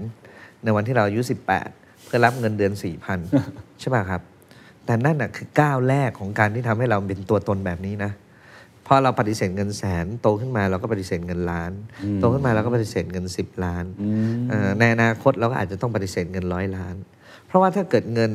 แสนซื้อเราได้ค่าตัวเราจบแค่แสน แต่ถ้าเงินแสนซื้อเราไม่ได้ เขาก็ต้องเอาเงิน ถ้าอยากซื้อเรา เรามีคุณค่ามากพอเขาจะเอาเงินล้านมาล่ออถ้า เงินล้านยังซื้อเราไม่ได้แล้วคุณค่าของเรายังมากขึ้น เขาจะเอาเงิน 10 ล้านมาล่ออถ้าคุณค่าของเราซื้อไม่ได้ เขาก็จะเอาเงินร้อยล้านมาล่ออจนกว่าอำนาจเงินจะชนะคุณได้ คุณยอมแพ้ให้กับเงินเมื่อไหร่คุณจบอยู่ที่ค่าตัวแค่นั้นแหละ อืม เออสมัยก่อนตอนเด็กๆ ผมไม่เข้าใจเรื่องนี้อ่ะเออแต่ว่าผมจำได้เลยว่า โอเค มันมีทักษะหนึ่งที่เมื่อกี้คุณถาม ผมว่าทำไมผู้ใหญ่ถึงชอบคุยกับผม ครับ ผมเล่าเรื่องหนึ่งได้ไหม ได้เอาเลยครับ อันนี้เรื่องนี้ยาวแต่ว่าเป็นเรื่องที่แบบผมผมชอบมาก เอาเลยครับ คือสมัยเด็กๆ พอ Final Score จบเนี่ยนะครับ ก็มีคนอยากที่จะเอ่อชวนผมไปทำงานเยอะมากเลยเพราะเนื้อหอมอะ่ะไอ้เด็กกวนตีนในนี้มันมีคาแรคเตอร์มันต้องเอาไปทำเล่นหนังไปเล่นทำเล่นละครไปทำรายการทีวีไปทำเอ่อรายการวิทยุเยอะแยะ ทุกคนมาจีบ ใช่ไหมครับ คนมาจีบจนผมมึนว่าผมผมอยากทำอ่ะผมไม่เคยมีความฝันอยากอยู่ในวงการเลย ผมไม่เคยอยากเป็นพิธีกร ไม่เคยอยากเป็นนักแสดง ไม่ได้เคยอยากเป็นอะไรเลย ผมเริ่มค่อยๆ ตัดหลาย ๆ อย่างออกโอเคดีเจใช่ฟังคลื่นนี้อยากไปอยากไปจัด อยากไปจัดรายการ ทีนี้มีรายการทีวีติดต่อผมเยอะมากหนึ่งในนั้นเนี่ยเผอิญว่าคุณต้นลาวันผมจำได้เลย ครับ ของ JSL นะครับ เป็นผู้ใหญ่ท่านหนึ่งในวงการทีวีที่ถือว่าเป็นรุ่นใหญ่มาก แต่ผมไม่รู้จัก อืม เออผมไปออกรายการ 07 โชว์ กับ GTH นะตอนนั้น แล้วเขาผมไปกวนกวนอะไรพี่ดูก็ไม่รู้อะ ในรายการแล้วผู้ใหญ่ท่านเนี้ยชอบ ก็เลยเรียกให้ผมอะไปหาไปพบเอ่อที่ห้อง ครับ จำได้เลยว่าวันนั้นเอ่อคุณต้นลาวันเนี่ย ห้องทำงานท่านก็จะใหญ่ประมาณเนี้ยท่านก็จุดบุหรี่สูบนะเป็นผู้หญิงนะ อืม แล้วก็ถามว่า เนี่ยคิดอยู่ในวงการเนี้ยคิดว่าจะกินสั้นหรือจะกินยาว ผมก็งงไว้ยเด็กอายุ 18 โดนถามเรื่อง กินสั้นกินยาว คืออะไรวะ แต่ด้วยความที่เราพอจะมีไหวพริบบ้าง เราก็ตอบว่ายาวมันต้องดีกว่าสั้นแน่ๆพอบอกกินยาวครับ กินยาว แต่ตอนนั้นไม่รู้เลยแปลว่าอะไร เอ้ยไม่รู้ กินยาวครับ ใช่ เออ กินยาว มันต้องกินยาวท่านตบโต๊ะหนึ่งที ใช่ เราต้องกินยาว อืม เนี่ยเห็นไหม มีดาราเยอะแยะมากมายเลยนะ ที่มีชื่อเสียง ดังเป็นผู้แตกเลยนะ แต่ดังแป๊บเดียวก็หายไป อืม ทำไมอะครับ ก็พวกนั้นน่ะเออตะกระตะกราม อืม เออมีเงินมากองตรงหน้าก็คว้าไว้หมดเออสุดท้ายแล้วอะตัวก็จะเน่าเฟะ เพราะว่ามันช้ำเห็นแล้วคนก็เบื่อ อ๋อ มันเฟือไปหมดเปิดไปไหนก็เจอเบื่อแล้วเขาไม่อยากเจอแล้ว อ่า อืมแล้วเขาก็เล่าให้ฟังว่าเขาเนี่ยมีโอกาสได้สนับสนุนเอ่อและปลูกฝังคนมากี่คนในวงการบันเทิงแล้วไล่ชื่อมาเลยตั้งแต่ คุณปัญญานิรันดร์กุล คุณจิกประภาสชนสลานนท์คุณสัญญา คุณากร คุณไตรภพลิมประพัฒน์คุณแหม่มสุริวิภาคุณพงษ์พัฒน์วชิระบรรจง คุณตู่นพพลกมลชุน คุณโนตอุดตำนาม นทั้ แต่ งนั้น พา น่ะ นิชคุณเปิ้ลคุณหอยคุณ ผมแบบเฮ้ยนี่มันทั้งวงการเลยนี่หว่า นี่คือตำนานทั้งหมดอะ เออผมเห็นพี่ๆอย่างนี้เขาทั้งวงการเลยอะ่ะ แล้วอยู่ดีพี่เขามาบอกเราอย่างนี้ แล้วแล้วยังไงเนี่ย เอาอย่างนี้นะเขาพูดประโยคสุดท้าย เอางี้นะ ตอนนี้อยู่ปีอะไรเนี่ยเอ่อเรียนอยู่ที่ไหน ผมบอกเรียนวิศวะบางมดครับ อยู่ปีหนึ่งครับ ไปรีบเรียนให้จบ แล้วเดี๋ยวฉันน่ะจะปั้นเธอเป็นพิธีกร อื เออ ม อยู่กับที่นี่นะ ไม่มีการเซ็นสัญญาใด ๆ ทั้งสิ้นนะเออไม่มีการเซ็นสัญญา เราอยู่กันด้วยใจ แต่อย่าไปรับงานที่อื่นนะ เดี๋ยวมันเน่าเฟะ เฟ้อฟ้าแล้วเนี่ย ครับ จะปั้นไม่ได้ โอเค เออ มันช้ำแล้วปั้นไม่ได้ เด็กอายุ 18 ตอนนั้นอะงานเข้ามาเยอะมาก ผมแม่งชะงักเลย อะ ถ้าผมรับงานเหล่านั้น พี่เขาจะไม่ปั้นผมว่ะ แต่ถ้าผมไม่รับงานเหล่านั้น แล้วถ้าเกิดพี่เขาไม่ปั้นผมอะ อ่าอ่าอ่า ถ้าบอกผมปฏิเสธงานทั้งหมดเลยนะ เออ โหมันแบบงงไปหมดเลยอะว่าจะต้องต้องรับงานหรือไม่รับงาน อ่า ทางเดียวที่จะรู้ ครับ เป็นพี่พี่ทำไง คิดหนึ่งคืน แล้วก็อาจจะคุยกับคน หาคนคุยก่อน เอ่อใช่ผมทำแบบพี่เลย เอาเหรอ หาคนคุย เอาหาคนคุย หาคนคุยที่ดีที่สุดก็คือตัวละครที่เขาอ้างถึงทั้งหมด จริงปะ จริง คนแรกที่เจอ ครับ พี่โน้ตอุดมแต้พาณิชย์ผมจัดรายการอยู่ที่แฟตเมื่อก่อนอยู่ RCA ตรงนี้ ตรงนี้เลยนะเลยไปตรงนี้นิดนึงเลยไปตรงนี้ มีผับชื่อพร็อพบาร์ อ๋ออ่าอ่าตรงช่วงนั้นดังมากอ่ะ พี่โน้ตยืนอยู่หน้าพร็อพบาร์พอดี บังเอิญเหรอ บังเอิญ เรารู้จักกันมาก่อนไหม ไม่รู้จัก ผมก็แกล้งพี่โดจำได้พี่โดเนี่ย เป็นเพื่อนสนิทพี่โน้ต ครับ แล้วผมก็มาแกล้งพี่โด อ่า เจอพี่โน้ตพอดีเออพี่โน้ตครับ ขออนุญาตถามนิดนึง หน่อยได้ไหมครับ ว่าเอ่อเนี่ยมีผู้ใหญ่ท่านหนึ่งเขาบอกผมอย่างนี้อย่างนี้เออมันจะจริงหรือไม่จริงแล้วเขาบอก เขาปั้นพี่มาด้วยเอออะไรอย่างเงี้ยจริงไม่จริงหรืออะไรอย่างเงี้ยพี่โน้ตก็น่ารักมากเลย พี่โน้ตก็บอกว่าเอ่อพี่ปรากฏตัวครั้งแรกจากรายการของ JSL อ่าในรายการยุทธการขยับเหงื่อนั่นแหละ ฟังดูแล้วเนี่ยเขาน่าจะเอาน้องไปปั้นแน่ๆแหละ อืม เออแต่ว่าต้องลองดูอะว่าเราชอบแบบไหนเออเออเราอาจจะสิ่งที่เขาจะปั้นเรากับสิ่งที่เอ่อเราอยากจะเป็นอาจจะไม่ใช่สิ่งที่ตรงกันก็ได้ อืม อะไรเงี้ยนะนั่นพี่โน้ตให้คำแนะนำแบบนั้น ผมก็ไปเจอพี่หอย นี่ตะเวนเจอเลย โดยบังเอิญ อ๋อเดนเวอร์อีกแล้ว สมัยก่อนมีผับชื่อ Y50 นี่เจอแต่กันแต่ผับนะเนี่ย ใช่เพราะผมเที่ยวพุ่มกับ ครับ GTS นะ โอเค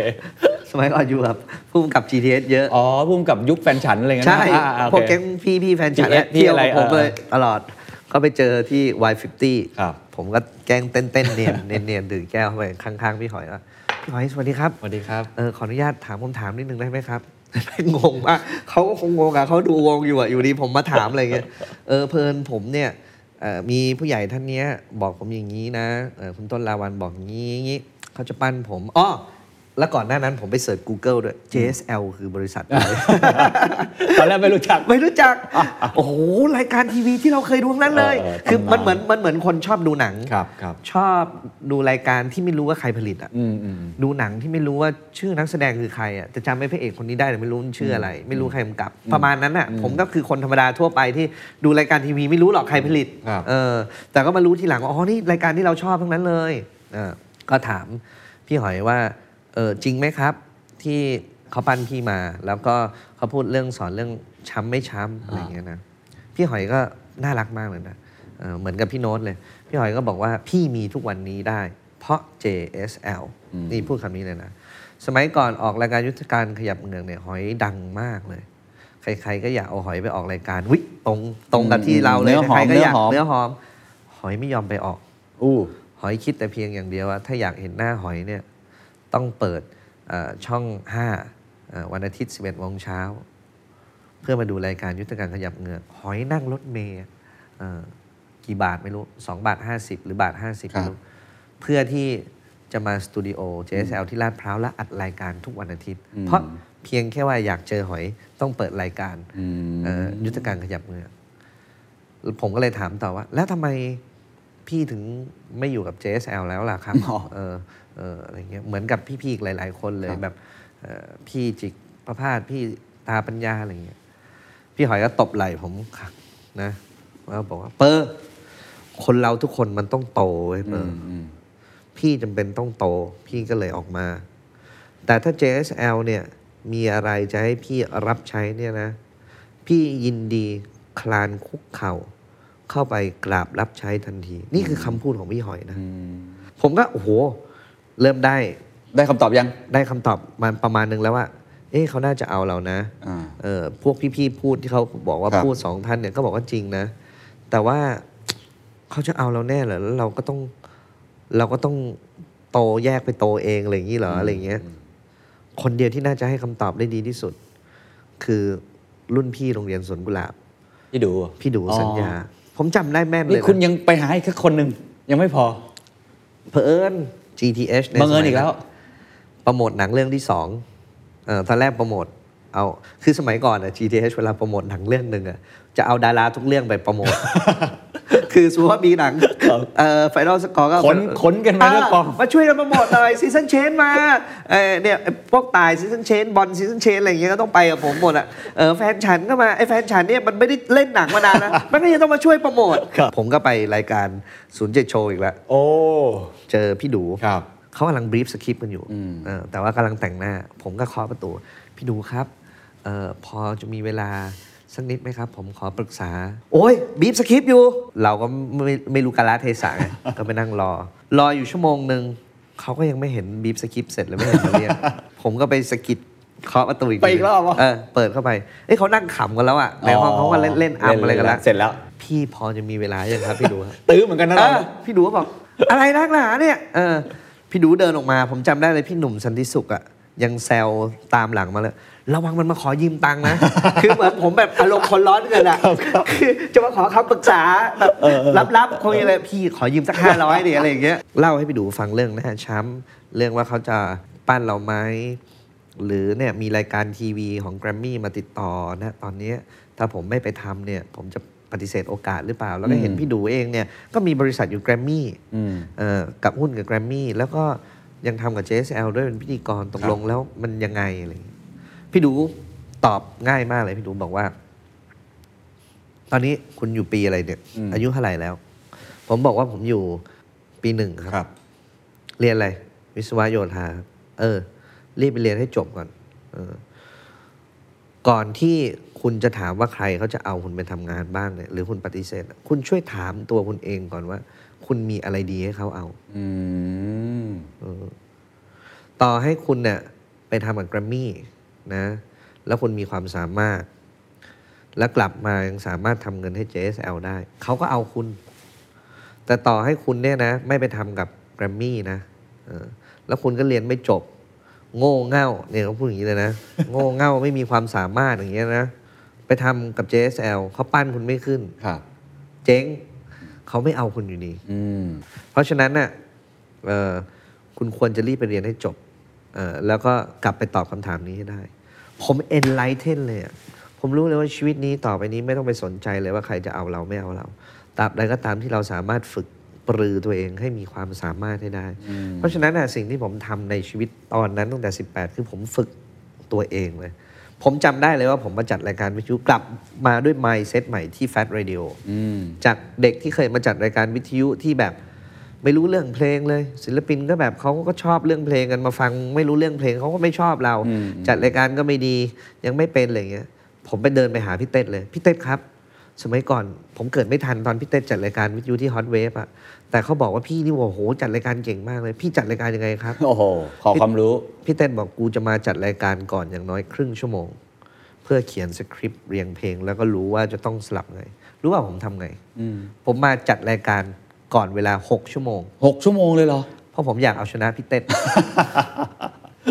เรื่องจริง ทำอะไรบ้างในหกชั่วโมงนั้น นั่งเขียนสคริปต์เปิดเพลงไปแล้ว เปิดเพลงอีกเขียนดู โอ้ เขียนดูเอออ่านแล้วมันไม่เข้าเว้ยเออพูดใหม่เขียนเองอ่าพูดอย่างนี้เสร็จแล้วจะต่อด้วยเพลงนี้นะ ต่อด้วยเพลงนี้เสร็จแล้วเขียนอันนี้ต่อแล้วเล่าเรื่องนี้ต่อนะผมนั่งทำอย่างเงี้ย สวัสดีครับ ผมดีเจเปอร์สุวิกรมอมรนันท์นะครับ ถ้าไม่เคยฟังกันก็ห้า เวลาที่คุณจัดจริงๆกี่ชั่วโมง แฟดกวดวิชานะ สามถึงสี่ชั่วโมง แต่คุณมาก่อนหกชั่วโมง ใช่ เพราะผมเนี่ยคิดว่าเอาจริงนะ คุณคิดว่าชั่วโมงละสองร้อยมันน้อยนะ ครับ แต่สองร้อยเนี่ยเท่ากับสามชั่วโมงหกร้อยและตอนหลังผมได้ค่าจัดรายการเยอะมากขึ้นเนี่ยผมทำงานสามชั่วโมงผมได้หกร้อยแม่ผมสอนหนังสืออะเป็นครูอะเออสอนทั้งวันอะเออยังได้ไม่ถึงพันบาทเลย ผมทำแค่สามชั่วโมงเองผมรู้สึกว่าเราทำงานน้อยมากเลย เพื่อแลกเงินที่ได้เกือบจะเท่าที่คุณแม่สอนหนังสืออะ เราควรจะต้องทำอะไรมากกว่านั้นหรือเปล่า นั่นเป็นคำถามที่เกิดขึ้นในชีวิตผมนะตอนนั้น อ๋อ หมายความว่าเขาให้ทำสามชั่วโมงก็จริง ครับ แต่หกชั่วโมงอะ่ะ คุณควรจะต้องนั่งทำพวกนี้หรือเปล่า เออ คือมันควรจะต้องทำอะไรมากกว่านั้นหรือเปล่า ให้สมกับเงินที่เขาจ้างเรา คือไอ้เวลาที่คุณจะขึ้นเวทีหรือลงไปในสนามอะมันเป็นแค่ส่วนหนึ่ง ใช่ จริง ๆ แล้วยังมีอีกมากมายที่คุณต้องทำการบ้าน ใช่ อย่างพี่โดเอง อย่างดีเจคนอื่นเอง แต่ละวันเขาต้องมีเรื่องมาเล่าใหม่ ๆ เขาจัดรายการตอนกลางคืนก็จริง แต่กลางวันเขาต้องใช้ชีวิต เขาต้องไปหาร้านอาหารใหม่ ๆ กิน เขาต้องไปหาเมนูใหม่ ๆ เขาต้องไปหาเรื่องราวของศิลปิน ครับ ที่จะเอามาเล่าให้ฟังในรายการ อืม นั่นคือสิ่งที่เราต้องเตรียมข้อมูลต้องท อืม ำเออนั่นแหะคือการใช้ชีวิต ครับ สรุปแล้วในตอนนั้นก็เลยได้เป้าหมายของตัวเองในช่วงเวลานั้น คือขยันในการเรียนรู้ ผมได้คำตอบพร้อมกับกลับไปบอกพี่ต้นลาวัน ผมให้ PR ที่ GTH ในสมัยนั้นท่านหนึ่งชื่อพี่สุอิน ครับ นัดที่ JSL แล้วก็บอกว่าเนี่ยผมอยากกลับไปหาผู้บริหารท่านนั้นที่เป็น CEO ของ JSL เด็กอายุ 18 ขอนัด CEO JSL อะคิดดูดิเออ ผม ขอนัด แล้วก็เข้าไปหาพี่ต้นบอกพี่ต้นครับ ผมอะสารภาพตามตรงนะครับ วันที่พี่ชวนผมไปคุยวันแรกอะครับ ผมไม่ไม่รู้จักเลยครับว่าพี่ คือใคร แล้วผมไม่รู้จักด้วยว่า JSL คือใคร อ่า แต่ผมไปสืบมาหมดแล้วนะครับแต่ผมได้คุยกับพี่โน้ต ผมได้คุยกับพี่หอย และได้คุยกับพี่ดู ทุกคนให้คำตอบแบบนี้ครับ แล้วผมขออนุญาตอย่างนี้ก็แล้วกันครับ เพิ่นตอนนี้มีรายการแกรมมี่ติดต่อเข้ามาหนึ่งรายการ ผ ผมขอไปทำเพียงแค่รายการเดียวได้ไหมครับ แล้วจะน่าจะไม่ช้ำน่าจะไม่ช้ำ แน่ๆเพราะไปทำแค่รายการเดียว ครับ นะครับ เพื่อที่วันที่พี่จะปั้นผมตอนผมเรียนจบอะครับ พี่จะได้ไม่ต้องปั้นผมจากศูนย์ให้ไปถึงร้อยพี่จะได้ปั้นผมจาก 40 ให้ไปถึง 140 อืม แกได้ยินแกหัวเราะชอบใจมากเพราะเด็กอายุ 18 มาพูดแบบเนี้ย ครับครับ เออผมก็ไม่รู้เหมือนกันนะ ผมคิดอะไรผมก็ไม่ เออ พูดแบบนั้นอะ แต่ตอนนั้นสรุปแล้วคุณก็ไม่ทำให้ตัวเองช้ำแบบแต่ทำแค่รายการเดียว ใช่ แล้วก็ปฏิเสธหลาย ๆ อย่าง ทุ ออกจากชีวิต ทุกรายการเลย แล้วก็ ผ มุ่งมั่น ทุกแล้วทุกๆรายการที่ผมจะทำแม้กระทั้งหนึ่งวันเดียวกันกับอเดย์ดีไอดอลกับอเดย์ ครับ หรือทุกๆรายการผมจะโทรศัพท์ไปบอกผู้ใหญ่ท่านเนี้ย อ๋อเหร ตลอดเวลา โอ้ ว่าผมกำลังจะทำรายการนี้ แล้วคุณเชื่อไหม ครับ ทุกวันเนี้ยผมยังไม่มีรายการเลยทำกับเจสแอล มีมีมีน้อยน้อยมีเจอดใจ ครับ มีเจอดใจมีมีไม่กี่รายการนะครับ แต่สุด ครับ ท้ายผมกลายไปเป็นพาร์ทเนอร์กับ อ่า เขา อันนี่มากกว่าอีกนะ ใช่ เออ เพราะคือความสัมพันธ์ที่เราให้ซึ่งกันและกัน ครับ เพราะฉะนั้นเนี่ยไอ้ความสัมพันธ์ที่ว่าหรือคอนเน t ชันที่ว่ามันไม่ได้แค่การรู้จัก มันคือการที่ อืม เราให้อะไรมะให้เขา ครับ คนชอบคิดว่าการที่ไปรู้จักคือเพื่อที่จะไปขอความช่วยเหลือเขาไม่ใช่นะครับ อืมอืมอืม ก่อนที่เราจะไปขอความช่วยเหลือเขาเราเคยให้อะไรเขาบ้าง อืม เพราะฉะนั้นการให้ในที่นี้ไม่จำเป็นต้องให้เงินเสมอไป ให้ในที่นี้เราให้หลายอย่างได้มากเลย เราไม่มีเงินเออเราก็ให้แรงเออเราไม่มีแรงเราก็ให้ความคิดคำแนะนำ อืม เออเราไม่มีแรงไม่มีความคิด ไม่มีคำแนะนำเราก็ให้ใจได้ อืม ให้ใจในที่นี้หมายความว่าไม่ว่าเขาต้องการจะให้เราช่วยอะไรอะไรที่เราช่วยได้ เราช่วยเสมอ อืม นั่นจึงเป็นสาเหตุที่ทำไมเขาถึงพร้อมที่จะซัพพอร์ตเรา อ่า ไม่ใช่เพราะว่าเราเอ่อมีอะไรสักอย่างหนึ่งแล้วเขา ครับ เราไม่มีอะไรเขาจะมาช่วยเราทำไม อ่าเข้าใจ คือสิ่งที่เปิร์พูดผมว่ามันเป็นคำตอบไปแล้วแหละสำหรับคนรุ่นใหม่หลาย ๆ คนแล้วกันที่ฟังอยู่ว่าสรุปแล้วกินสั้นหรือกินยาว เลือกเงินหรือเลือกงาน ผมว่าเปิร์ไม่ได้ตอบตรง ๆ แต่เป็นบทเรียนที่ให้ใครหลายคนไปคิดเอาเอง อีกมุมหนึ่งคือเรื่องของการรักษาความสัมพันธ์ ซึ่งผมก็ชอบนะ ว่ามันไม่ได้จำเป็นแค่ว่าเราจะเอาประโยชน์กับเขาอย่างเดียว แต่มันเป็นการเหมือนกับเราให้ใจก็ได้ ให้เวลาก็ได้ ให้เงินทุนก็ได้ แต่เราอยู่ด้วยกันแบบเป็นฉันมิตรจริง ครับ ไม่ได้มาเป็นแค่คู่ค้าอย่างเดียว ครับ แล้วผมถามต่อว่าหลังจากที่คุณก็เดินในเส้นทางของการเป็นพิธีกรมาเรื่อยๆทำมาหลายรายการจนมาทำบริษัทของตัวเอง ในปัจจุบันเนี่ยครับโลกมันก็เปลี่ยนเนาะ ครับ วิธีการสื่อสารก็เปลี่ยน ครับ มันก็มี Tik t o อกมันก็มีอะไรใหม่ๆ เต็มไปหมดคนก็บอกว่าคนดูแนวตั้งดูสั้นๆ ลงออนไลน์มากขึ้น แต่คุณก็ยังทำทีวีอยู่ โอเคมี YouTube มีออนไลน์ด้วย มองตัวเองยังไงในตอนเนี้ยกับการปรับตัวเข้าสู่โลกใหม่ คือจริงๆผมไม่ใช่เป็นคนสมัยใหม่เลย And that's the secret sauce. ถ้าคุณชื่นชอบ The Secret Sauce เอพิโซดนี้นะครับ ก็ฝากแชร์ให้กับเพื่อนๆ คุณต่อด้วยนะครับ และคุณยังสามารถติดตาม The Secret Sauce ได้ใน Spotify, SoundCloud, Apple Podcast, Podbean, YouTube และ Podcast Player ที่คุณใช้อยู่นะครับ และอย่าลืมติดตาม Facebook Fanpage The Secret Sauce เข้ามาติชมเข้ามาพูดคุยกับผมได้เลยนะครับ